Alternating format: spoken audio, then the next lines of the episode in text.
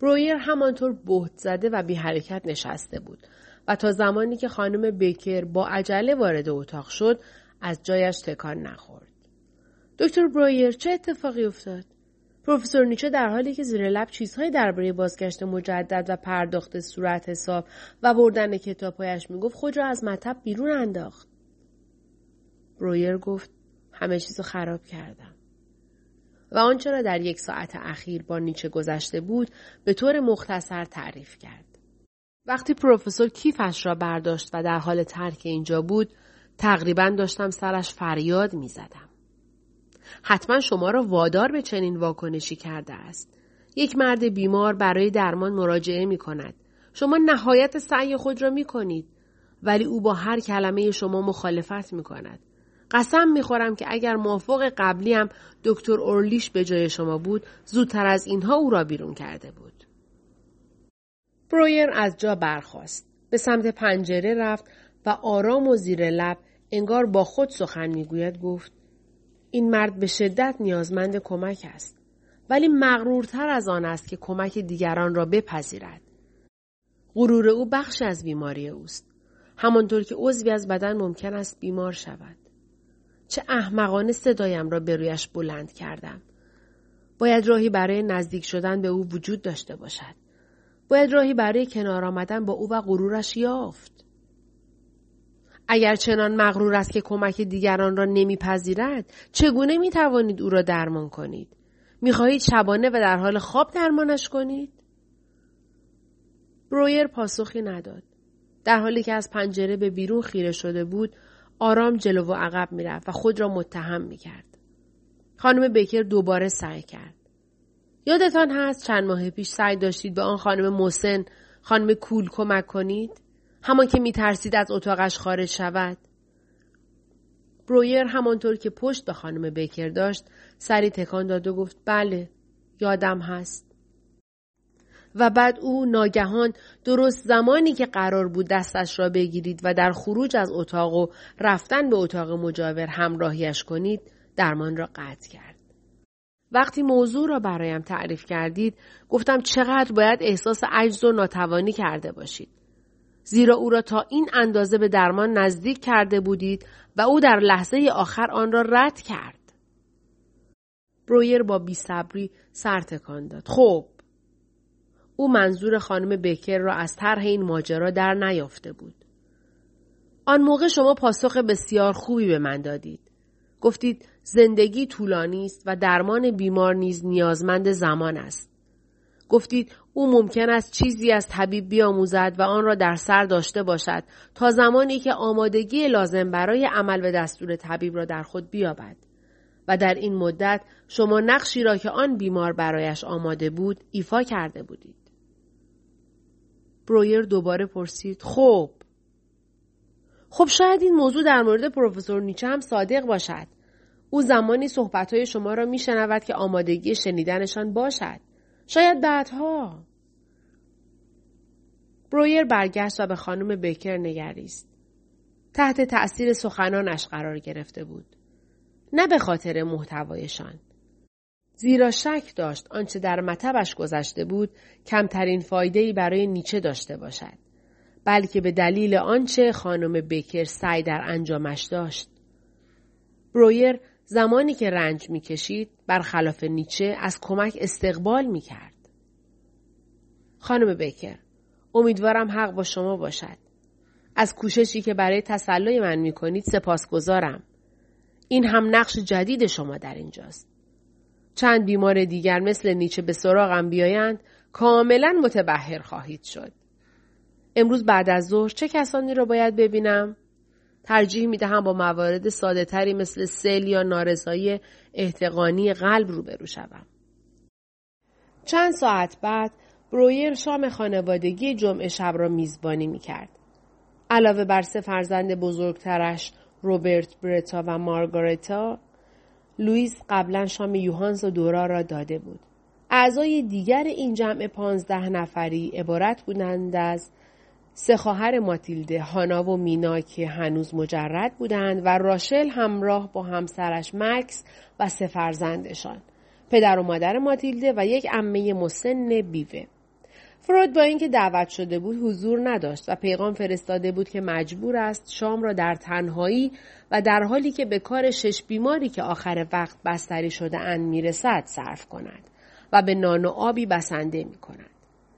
این پیغام برویر را که هنوز از ماجرای نیچه پریشان بود و دلش می‌خواست آن را برای دوست جوانش بازگو کند ناامید کرد.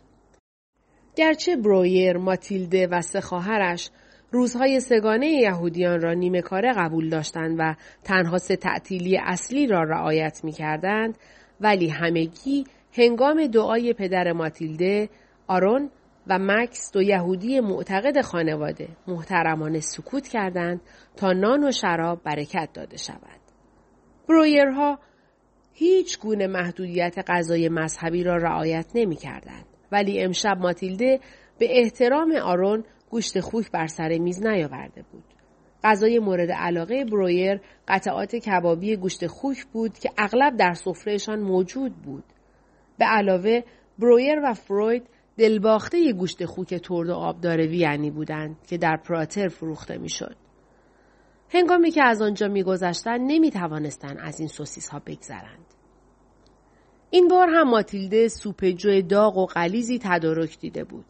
پس از آن خوراک ماهی پخته شده با هویچ و پیاز سر میز آورده شد و بالاخره نوبت به غذای اصلی که قاز شکمپر لذیذی بود رسید. وقتی دسر گیلاس با دارچین هم بر سر میز آورده شد، برویر و مکس بشقاب خود را برداشتند و به سمت اتاق مطالعه برویر رفتند. پانزده سال بود که این دو پس از شام جمعه شب دسرشان را در اتاق مطالعه و در حال بازی شطرنج صرف می کردند. برویر مکس را سالها پیش از آن که هر دو با خواهران آلتمان ازدواج کنند می شناخت. ولی اگر مکس با جناقش نشده بود هرگز دوستیش را با او ادامه نمی‌داد.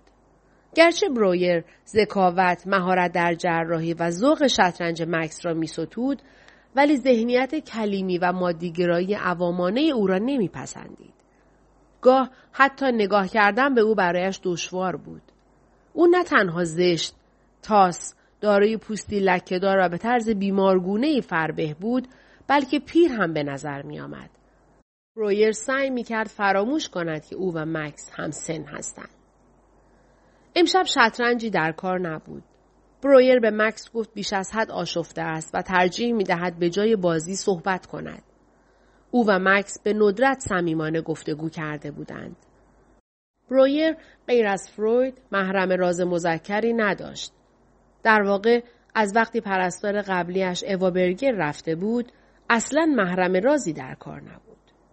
اکنون با وجود تردیدی که در مورد حساسیت مکس داشت غرق در صحبت شده و 20 دقیقه تمام بدون وقفه درباره نیچه سخن گفته بود.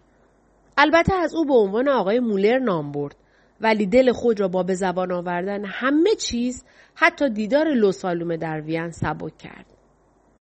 مکس با لحنی برنده و تعیین کننده شروع به سخن گفتن کرد.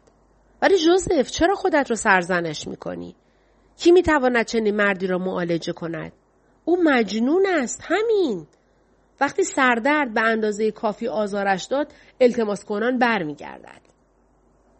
تو متوجه نیستی مکس. نپذیرفتن کمک بخشی از بیماری اوست. او بدبین است. از مردم انتظار بدترین ها را دارد. جوزف وین مملو و از مریض است. من و تو می توانیم 150 ساعت در هفته کار کنیم و باز مجبور شویم بیمارانمان را به سایر پزشکان ارجا دهیم. درست نمی‌گویم؟ و بعد دوباره پرسید درست نمی‌گویم؟ مسئله این نیست مکس. مسئله همین است جوزف. بیماران زیادند که می‌خواهند تو پزشکشان باشی. آن وقت تو داری از یک نفر استدعا می‌کنی که کمکت را بپذیرد؟ مسخره است. چرا باید التماس کنی؟ مکس به سمت یک بطری و دو گیلاس کوچک رفت. کمی اسلووویتس میل داری؟ برویر به علامت رضایت سر تکان داد. با وجود اینکه ثروت آلتمان ها از فروش شراب به دست آمده بود، اسلیووویتسی که هنگام بازی شطرنج صرف می‌شد تنها نوشیدنی الکلی بود که این دو مرد در عمر خود نوشیده بودند. مکس به من گوش کن. فرض کن بیماری داری که با مکس تو گوش نمی کنی. فقط سرت رو می جنبانی. مکس اصرار کرد. گوش می کنم. گوش می کنم. فرض کن بیماری داری که با بزرگی پروستات به تو مراجعه کرده و مجرای ادرارش کاملا بسته شده است. بیمارت دچار احتباس ادراری است. فشار بازگشتی که به کلیه وارد می شود رو به افزایش است. بیمار به سمت مسمومیت کلیوی پیش می رود و با این حال از قبول کمک امتناع می کند. چرا؟ شاید مبتلا به زوال عقل است. یا از تجهیزاتی مثل لوله ها و سندهای فلزی تو بیشتر از ارومیا وحشت دارد. شاید روان پریش است و فکر می کند تو قصد داری او را اخته کنی. در چنین وضعیتی چه می کنی؟ مکس پاسخ داد. در 20 سال تبابتم به چنین موردی برخورد نکردم.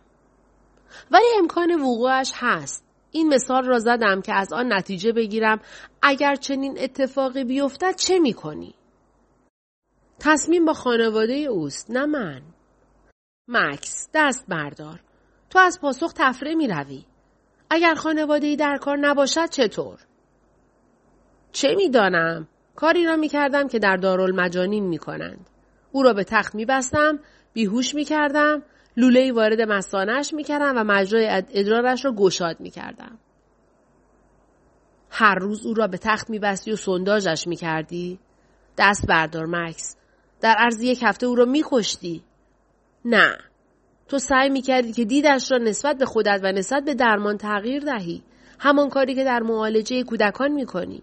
هرگز کودکی را دیده ای که بخواهد درمان شود؟ مکس پاسخ برویر را نادیده گرفت. و تو می‌گویی که می‌خواهی بستریش کنی و هر روز با او صحبت کنی جوزف؟ به زمانی که صرف می شود توجه کن. از عهده چنین هزینه بر می آید؟ وقتی برویر درباره فقری که گریبانگیر بیمارش است سخن گفت و توضیح داد که می‌خواهد او را با استفاده از تختهای اهدایی خانواده به رایگان درمان کند مکس بیش از پیش به موضوع علاقه من شد بی پرده بگویم داری مرا نگران می‌کنی جوزف واقعا برایت نگرانم به دنبال درخواست یک دختر زیبای روسی که حتی او را نمی‌شناسی می‌خواهی دیوانه ای را معالجه کنی که بیماری خود را انکار می کند و نمی‌خواهد درمان شود. حالا هم که می‌گویی می‌خواهی رایگان معالجه اش کنی. بگو ببینم. در اینجا مکس انگشتش را به سمت برویر تکان داد. کدام دیوانه ترید؟ تو یا او؟ به تو می‌گویم دیوانگی یعنی چه مکس؟ دیوانگی آن است که کسی در موقعیت تو فقط به دنبال پول درآوردن باشد. بهره ای که بانک به جهیزی ماتیلده می دهد در حال جمع شدن است. بعدها زمانی که هر یک از ما سهم الارث خود را از دارایی آلتمان دریافت کنیم هر دومان در پول غلط می‌زنیم من از عهده خرج همه درآمدم بر نمیآیم و می‌دانم که درآمد تو از من هم بیشتر است بنابراین برای چه پول در بیاورم؟ چرا نگران باشم که مبادا فلان بیمار نتواند حق و زحمه مرا بپردازد؟ مکس تو گاهی اوقات چیزی غیر از پول نمی‌بینی. بسیار خوب پول را فراموش کن. شاید حق با تو باشد. گاهی نمی‌دانم برای چه کار می‌کنم یا چرا باید از دیگران حق و زحمه دریافت کنم. خدا را شکر که کسی صحبت ما را نمیشنود. وگرنه فکر می‌کرد هر دوی ما دیوانه ایم بقیه دسرت را نمی‌خوری برویر سری به نشانه نه تکان داد. مکس بشقابش را برداشت و باقی مانده دسر را در آن سرازیر کرد. ولی جوزف این تبابت نیست. تو هم با این بیمارانت. این پروفسور چه تشخیصی دارد؟ سرطان غرور؟ و یا آن دوشیزده پاپنهام که میترسید آب بنوشد همانی نیست که ناگهان نمی‌توانست آلمانی حرف بزند و فقط انگلیسی صحبت می‌کرد و هر روز یک جور فلج جدید سراغش میآمد و آن پسر جوان که تصور می‌کرد پسر امپراتور است و خانومی که میترسید از اتاقش خارج شود.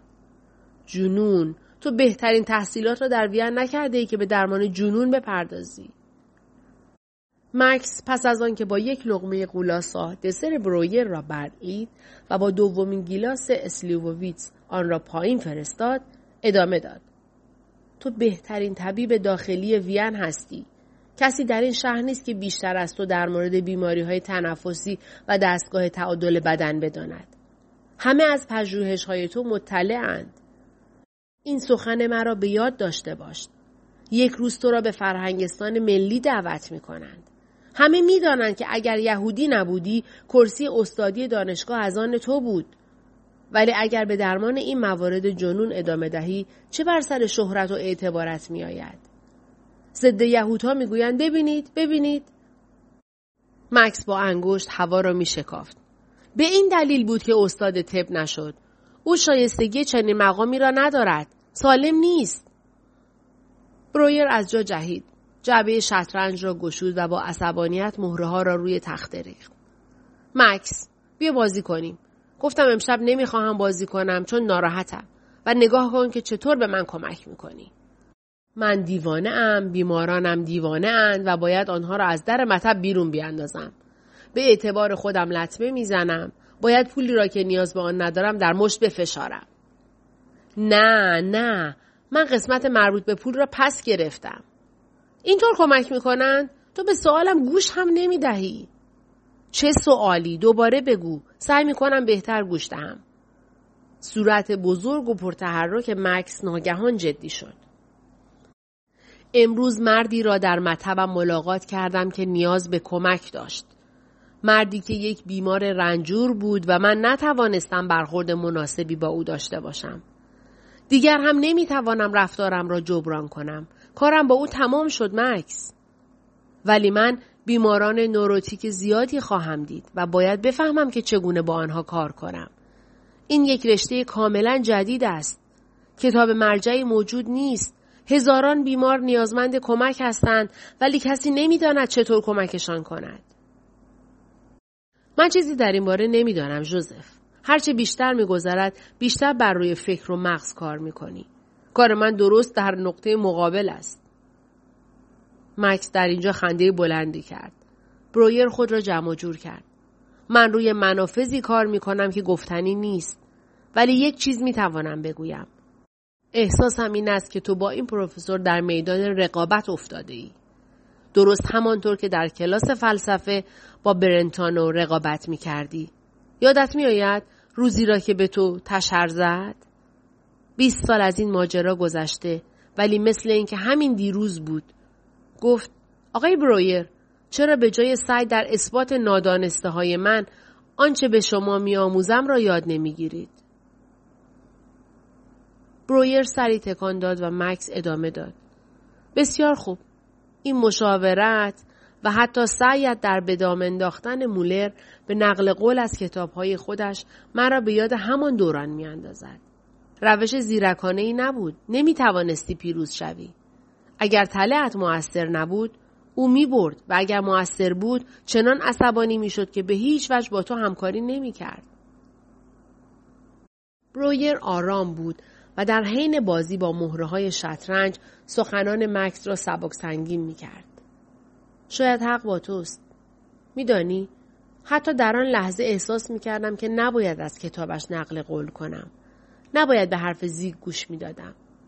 حسی به من گفت که نقل قول از کلام خودش زیرکانه نیست ولی او مرتب تفره می رفت و مرا به رقابت تحریک می کرد. می‌دانم مسخره است ولی در تمام طول مشاوره به بازی شطرنج فکر می کردم. برایش تله می گذاشتم او خود را خلاص می کرد و برای من تله می گذاشت. شاید تقصیر از من بود به قول تو مثل دوران دانشکده رفتار کردم. ولی مکس سالها بود که این گونه با بیماری برخورد نکرده بودم. فکر می کنم او این خصوصیت را از من و شاید از هر کس دیگری بیرون می کشد و بعد آن را طبیعت انسان می نامد و به این مسئله اعتقاد دارد. از همین نقطه است که اساس فلسفهش منحرف می شود. می بینی جوزف؟ تو باز داری همان کار را می کنی. سعی می کنی حفره در فلسفهش ایجاد کنی. تو می گویی که او یک نابغه است. اگر چنین است شاید به جای تلاش برای کوبیدنش بهتر از چیزی از او بیاموزی. خیلی خوب. مکس. خوب است.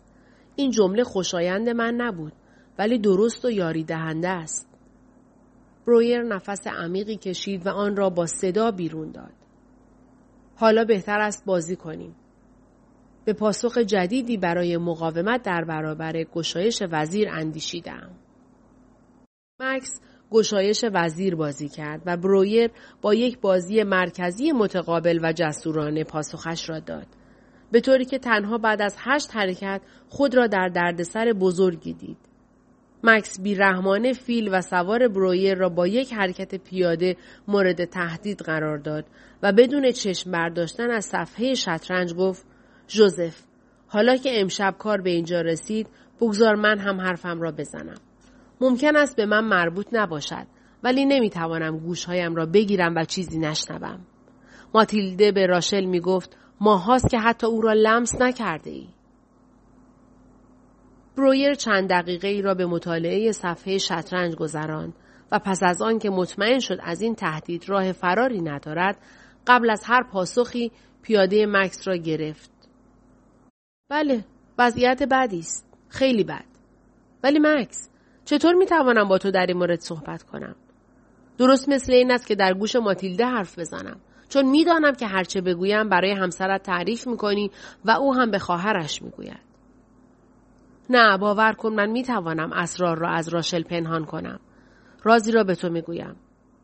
اگر راشل از آنچه میان من و پرستار جدیدم دوشیز ویتنر میگذرد بویی می‌برد هفته گذشته بیرونم کرده بود. چیزی مثل رابطه تو و اوا برگر. شاید پلکیدن دوروبر پرستاران در این خانواده موروسی است. برویر به مطالعه صفحه شطرنج پرداخت. از اظهار نظر مکس در هم رفته بود. پس مردم رابطه میان او و اوا برگر را اینگونه می دیدند. گرچه اتهام نادرستی بود، با وجود این برای همان یک لحظه ای هم که در رابطه با اوا گرفتار وسوسه قوی شهوانی شده بود احساس گناه کرد. ماها پیش حین یک گفتگوی مهم اوا به او هشدار داده بود که بر لبه پرتگاه یک رابطه خانمان برانداز با برتا قرار گرفته و گفته بود حاضر است هر کاری بکند تا او را از وسواس فکری مربوط به بیمار جوانش آزاد سازد. آیا به این ترتیب اوا خود را به او عرضه نکرده بود؟ برویر در این باره مطمئن بود ولی اهریمن امام مداخله کرد و در این مورد هم مانند بسیاری موارد دیگر عملی از برویر سر نزد. با این حال اغلب به پیشنهادش فکر می‌کرد و بر فرصت از دست رفته افسوس می‌خورد. اکنون اوا رفته بود و او هیچگاه نتوانسته بود همه چیز را به حالت اول برگرداند. پس از اخراج اوا هرگز با او سخن نگفته بود و پیشنهادهایش را برای دریافت پول یا کمک برای یافتن شغل جدید رد کرده بود. گرچه برویر هرگز نمی توانست کوتاهی خود را در دفاع از او در برابر ماتیلد جبران کند دست کم حالا می در مقابل اتهامات مکس از او دفاع کند. نه مکس اشتباه برداشت کرده ای من فرشته نیستم ولی سوگن خورم که هرگز اوا را لمس نکردم. او تنها یک دوست بود یک دوست خوب متاسفم جوزف من خود را به جای تو گذاشتم و تصور کردم که تو و اوا می‌فهمم چرا اینطور فکر کردی. دوستی ما غیر معمول بود. او یک محرم راز بود. ما درباره همه چیز با هم حرف می زدیم. برای زحمتی که همه این سالها برایم کشید پاداش هولناکی گرفت. نباید تسلیم خشم ماتیلده می شدم. باید جلوی او می ایستادم. به همین دلیل است که رابطه تو و ماتیلده سرد شده؟